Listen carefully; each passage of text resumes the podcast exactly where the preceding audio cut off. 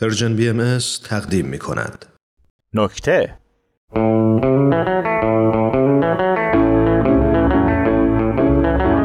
چند روز پیش که توی تلویزیون شنیدم ورود به شهرهای قرمز و نارنجی ممنوعه بیشتر ترغیب شدم که برم مسافرت. چیز جدیدی نیست از بچگی همینجوری بودم. یعنی مثلا مامان می‌گفت قبل از اینکه کار به اونجا برسه بگو که دستشویی داری ولی نمی‌گفتم. بابا می‌گفت شکلات زیاد بخوری دندون برات نمیمونه ها. گوش نمی‌کردم. درسته که هنوز طبق عادت شبا جامو خیس می‌کنم یا الان با دندون مصنوعی زندگی می‌کنم ولی خب می‌خوام بگم کیف می‌کردم از اینکه بقیه هر کاری می‌گفتن بکن نمی‌کردم و می‌گفتن نکن می‌کردم. درسته که اعلام کردن سفر با خودروی شخصی مجاز نیست ولی اتوبوس که نمرده. البته به اینکه من هم خودروی شخصی ندارم مربوط میشه. ولی به هر حال ما هم یه چیزایی از انسانیت حالیمونه سوار اتوبوس شدن با اینکه جام بغل پنجره نبود نشستم روی صندلی کنار شیشه. با خودم گفتم اگه کسی که میاد پیشم بشینه آدم با معرفتی باشه هیچی نمیگه که اتفاقا هم بود. تا اومد نشست کنارم گفت ببین با اینکه میمیرم واسه کنار شیشه نشستن و هیچ آدمی تا حالا جرئت نکرده سر جای من بشینه ولی از در اتوبوس که اومدم تو با قیافت خیلی حال کردم. گفتم معلومه که خیلی اهل سفر هستید چون می‌دونید که بسیار سفر باید تا پخته شود خامی و رفتار الان شما به من نشون میده که شما کامل دمم کشیدید پوزخندی زد و گفت نوا و نتیجه ناصر خسرو هر روز در خونه منن. میگن جون هر کی دوست داری سفرنامه‌تو چاپ نکن که اسم بابای نره تو باقالیا منم هی میگم حالا ببینم چی میشه. گفتم خوب می‌کنی. بعدش هم نذاشتم آتیش بحث بخوابه و گفتم دیدی اینایی رو که میگن می‌دونم نباید بپرسم که درآمدتون چقدر یا از کجا در میارید و می‌خورید؟ چون بی ادبیه ولی به خدا همشون دروغ میگن. دلشون تاپ تاپ می‌کنه واسه اینکه از زندگی بقیه سر در بیارن و حس کنجکاویشون ارضا کنن. فقط چون می‌خوان اون چهره کوفتیشون رو قشنگ جلوه بدن ماسک احترامو به صورتشون می‌ذارن و ادای آدمای با فرهنگو در میارن.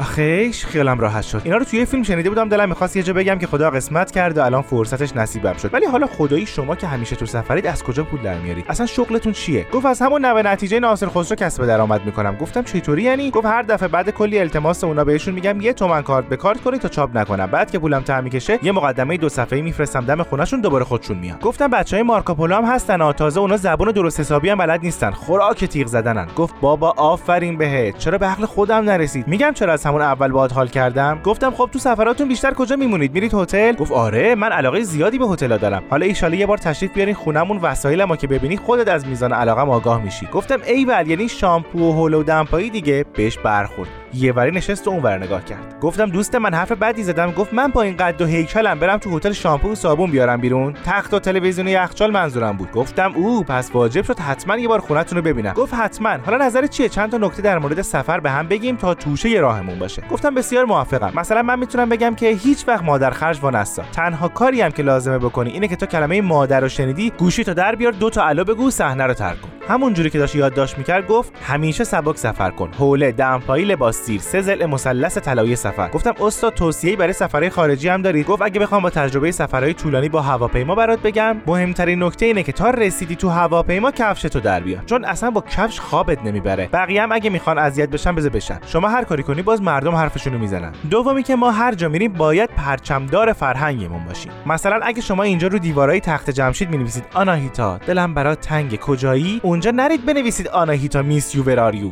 به زبان شیرین خودتون بنویسید که بفهمن اونجا بودید. هر فرد در هر جای دنیا نماد یک کشور به حساب میاد و باید این رو با قدرت نشون بده. گفتم خیلی عالی. نظرتون چیه؟ تجربه های گرانبهای شما رو به همراه نیمچه خاطرات من در قالب پادکست به آدما غالب کنید گفت موافقم. اینجوری فقط اطلاعات مفید و صحبتهای به درد بخورمون به همینجا محدود نمیشه. پولم توش هست؟ گفتم اسپانسر بای ناصر خسروز چیلدرن. گفت حالا که اینقدر ما می‌فهمیم چرا راجع به مسائل دیگه مثل مشورت صلح عمومی یا طبیعت حرف نزنیم. تا به شفاف سازی بیشتری از موضوعات بپردازیم. گفتم گل گفتی های گل گفتی مثل یه بلبل گفتی. ما می‌تونیم قله های زیادی رو با هم فتح کنیم. ولی من نظرم اینه که اول با تپه ها شروع کنیم و قدم های برداریم تا اتفاقی برامون نیفته انقدر گرم صحبت شده بودیم که نفهمیدیم که چند دقیقه رسیدیم و همه پیاده شدن. تو فاصله که راننده هر دوتامون رو خرکش می‌کرد تا از اتوبوس بندازه بیرون گفت خب کجا هنرمون رو ارائه کنیم؟ همین جوری که داشتم کف اتوبوس مالیده می‌شدم گفتم پنج شنبهات خالی بذار خبرت می‌کنم. این آخرین چیزیه که یادم میاد. چون بعدش راننده طوری پرتم کرد رو آسفالت بیهوش شدم. دوست عزیز همسفر گرامی. چنانچه این متن رو شنیدی خودت بیا و پیدام کن تا بتونیم دیدگاه های ارزشمندمون رو به گوش آدما برسونیم. به خدا چه حیفه.